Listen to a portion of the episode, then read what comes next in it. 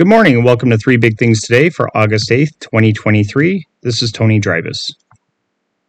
Soybean and corn futures were lower in overnight trading as rain in parts of the U.S. Midwest boosts crop prospects. Wheat also declined overnight. About 54% of soybeans were in good or excellent condition as of Sunday, up from 52% a week earlier, the U.S. Department of Agriculture said in a report.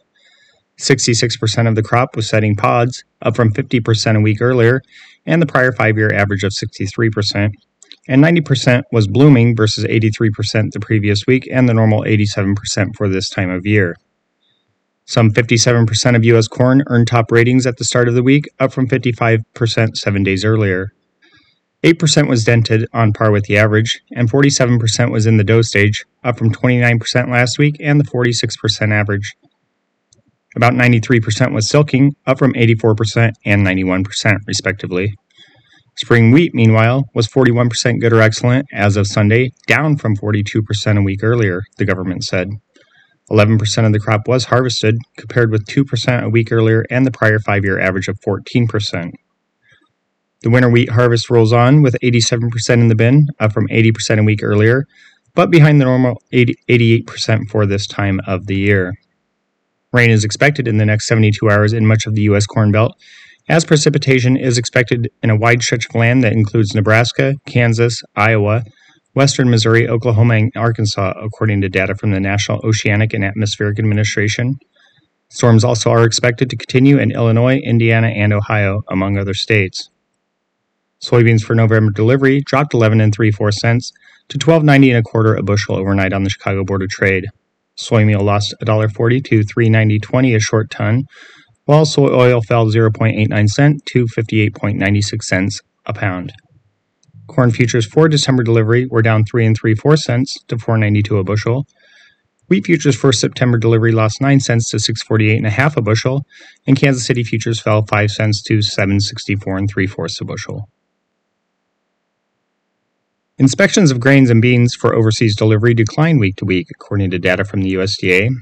Corn inspections in the seven days that ended on August 3rd fell to 376,623 metric tons.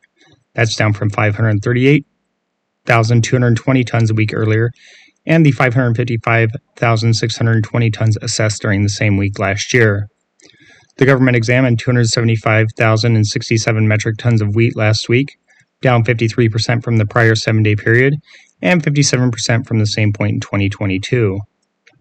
Soybean inspections dropped to 281,857 metric tons from 334,121 a week earlier, and well below the 871,345 tons assessed during the same week a year earlier.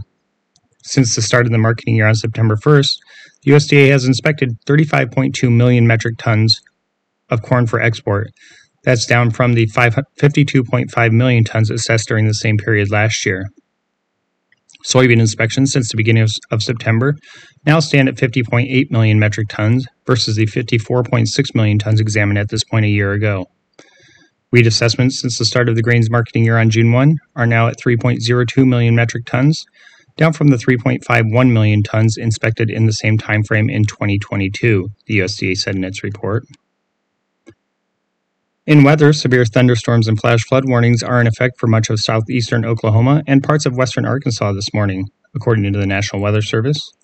Between 2 and 4 inches of precipitation fell through the overnight hours, with another inch or two on the way. Flash flooding is ongoing or expected to begin shortly, the agency said.